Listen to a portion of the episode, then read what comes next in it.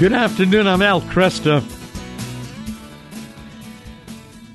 Sometimes there are aspects of our changing culture that creep up on us, and we don't really recognize how much things have changed. So when we reminisce about the good old days, uh, one of the features we uh, tend to forget is how Sunday was spent and how different the pace of life was, and how even in New England, where I grew up, uh, there were still most stores were still closed on Sunday. And it was generally thought, even for a nominal Catholic family uh, like my own, uh, it was thought that somehow we were supposed to make Sunday special in some way. Um, we didn't think a lot about it, but it was just kind of passed along. Sunday was a special day.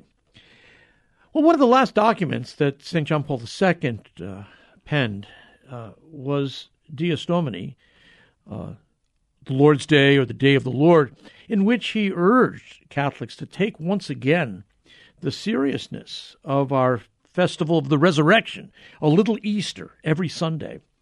And uh, we're always we ought to always be looking for ways we can, quote, do it better. And that is to have Sunday in many ways be a public witness to the resurrected Christ. My guest, Donna Marie Cooper O'Boyle, has uh, really given us a great tool in this respect. Uh, Donna Marie is an author, a journalist, speaker, retreat leader, host of three uh, E W T N uh, television programs, including Everyday Blessings for Catholic Moms, the author of many books, uh, including Reclaiming Sundays, Pray, Play, Serve, Rest, Refresh, and Celebrate. And Donna Marie, it's great to have you back here. Thank you. Oh, thank you so much, Al. It's wonderful to be with you. Uh, this this book is just incredibly handy. Let's just talk about how you've done it, the way you've set it up. It's it's got uh, reflections and suggestions, recommendations, uh, all the way through it. So, talk to us about the structure of it. Sure. Thank you so much, Al. And I just wanted to mention, I too grew up in New England, and you know those the yeah. good old days of Sundays being so special, yeah. and things have things have changed so much. So it's it's actually a, a bigger challenge these days for parents and grandparents to make sure that Sunday is holy, yeah. because there's so much coming at us at any given time. You know, the bombardment, yeah. of culture, and you know all kinds of kids' activities, yeah. and stuff. Travel so we leagues, have to be, yeah, we, yeah, we have to be extra careful to protect our Sundays, and, and unfortunately, in a lot of families, you know, it's kind of uh, become a day that's overfilled with activities, or things get dumped into Sundays. But anyway, to answer your question, so each chapter is set up to help the families to reclaim the Sunday, to make it special and sacred and, and restful.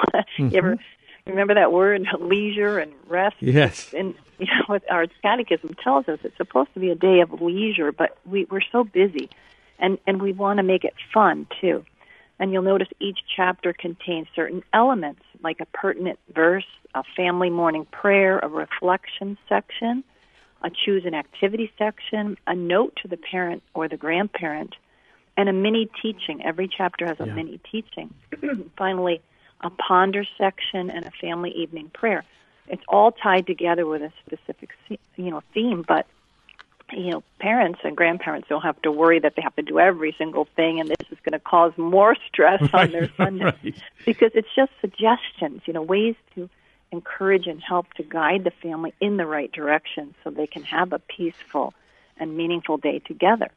So, you know, it's just um, mapping it all out for them, giving them fifty-two sample Sundays yep. they can choose from the the table of contents. You know, it's it's themed by the liturgical season, but also the seasons of the year. So they can just pick out a specific Sunday, maybe during the week, and say, hey, this Sunday would be great to, to study this or to have this kind of fun. Mm-hmm. It, it includes mm-hmm. mini pilgrimages, you know, cooking together, recipes, works of mercy to carry out, fun crafts, you know. So lots of things um, the family can pick and choose, and Um, and also learn something. It helps the grandparent and the parent to step up to the plate, to be that first and foremost educator of the faith, you know, with that mini lesson they could teach right at the dinner table. Mm-hmm. You know, many prayers are included, and just lots of encouragement and suggestions in ways in which we can grow together in love and holiness in the family. Yes, this is, again, what is so handy about the book. You've got spring Sundays, summer Sundays, autumn Sundays, winter Sundays, Lenten Sundays, Easter season, Advent. So you're not left, uh, you know, without suggestions for every Sunday of the year. Uh, right. You even have some saintly Sundays. So you've got Saint Elizabeth yeah. of Hungary Sunday, um, uh-huh. um, Saint uh, Zeli and Saint Louis Martin Sunday, Saint Bernadette Sunday, Saint Faustina Sunday, um, and even Sundays for ordinary time. So let's, um, again, and in the, each Sunday, it's structured in such a way that you've got, uh, you know, a special prayer, a morning prayer, you've got choosing activities. Why don't we go ahead and, and just pick one of them, and let's walk through it. All right. Uh, anyone in particular? How about go ahead. We're in the, maybe in the winter season, like how about maybe Chapter fourteen, Mug okay. a Soup Sunday, chap, uh, page seventy-one. Mug a okay. Soup Sunday. All right.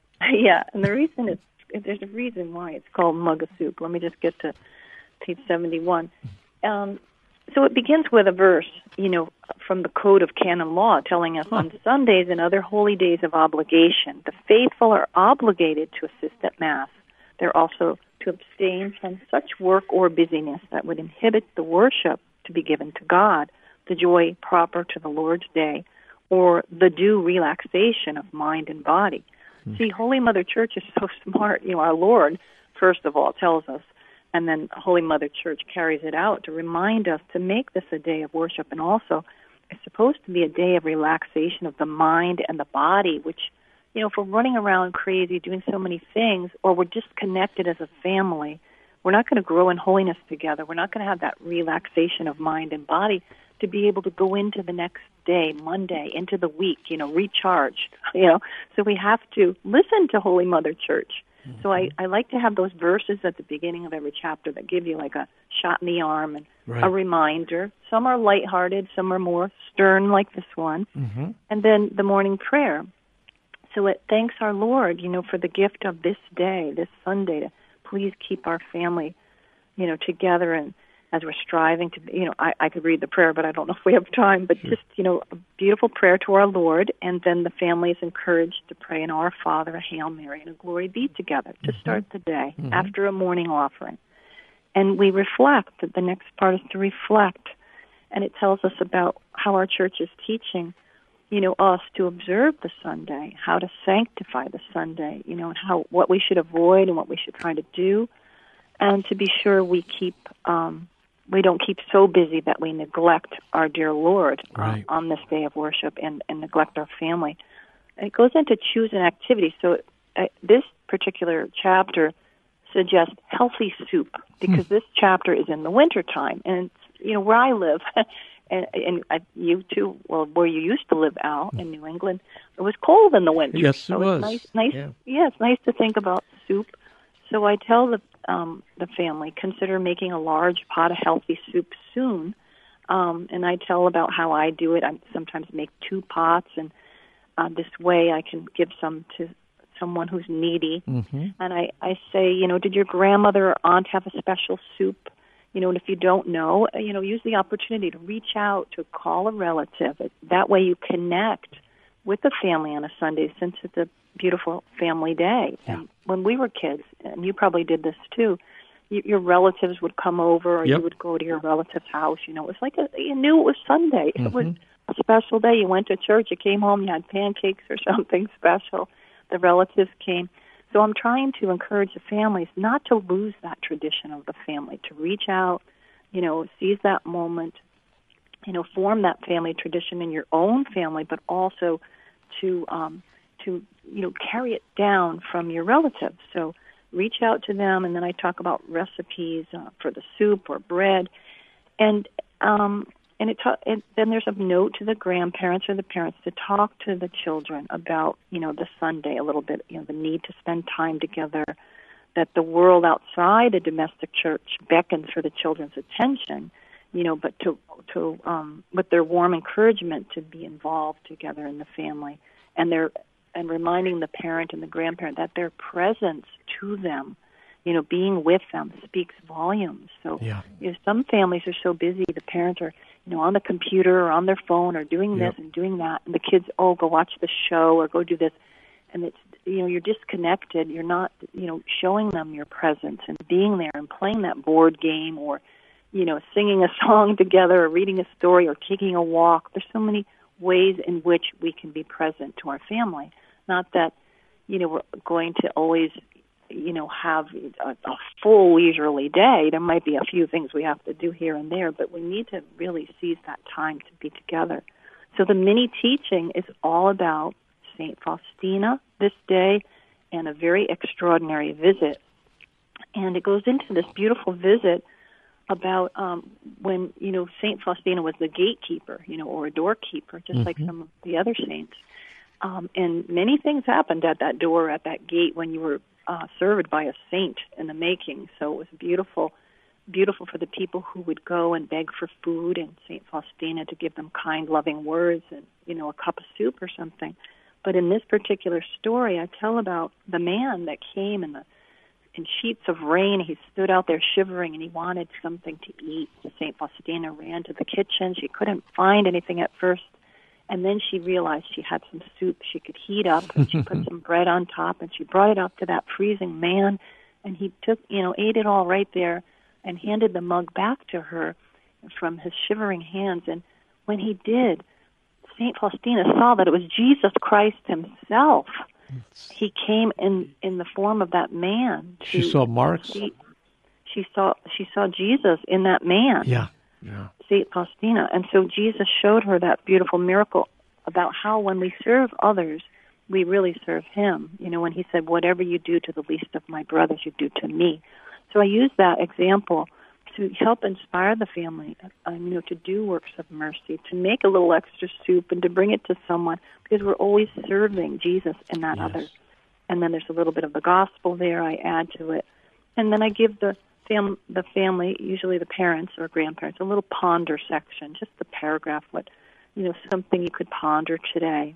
Mm-hmm. And then an evening prayer together. And the parent or grandparent could always go to the back of the book in the appendixes and look for specific um, ideas for, you know, mini pilgrimages or crafts or games or different things that they could do together. So I tried to just fill this book with lots of love and lots of ideas and things and ways in which we could recapture, you know, reclaim our beautiful Holy Sunday that God, God gives us this gift. Yeah. And, you know, it's up to us to really accept that gift and to live that gift rather than just let it be another day and then charge into the week, and we're so exhausted and stressed because we never stop. Right. So oh. I'm hoping and praying that, you know, it's like a crusade to help the, help the world, really, families in the world to reclaim their Sundays. Uh, I thank you so much for being with us today, Donna Marie. And let me Thanks. just add that John Paul, when John Paul the Second published Dies Domini, I looked at yes. uh, some articles that were written about it, and I can remember one of them complaining, saying, oh. you know, here he is towards the end of his pontificate, and he's talking yeah. about Sunday? As, yeah. though some, as though somehow this wasn't important. John Paul yeah. the Second said this is supposed to, one of the markers of our life is the Lord's Day, and it's Amen. very important. And I thank you for giving us uh, one tool that we can use. And we'll talk again. And thank you, Al, for having me on your show. God bless you. Donna Marie Cooper O'Boyle, Reclaiming Sundays.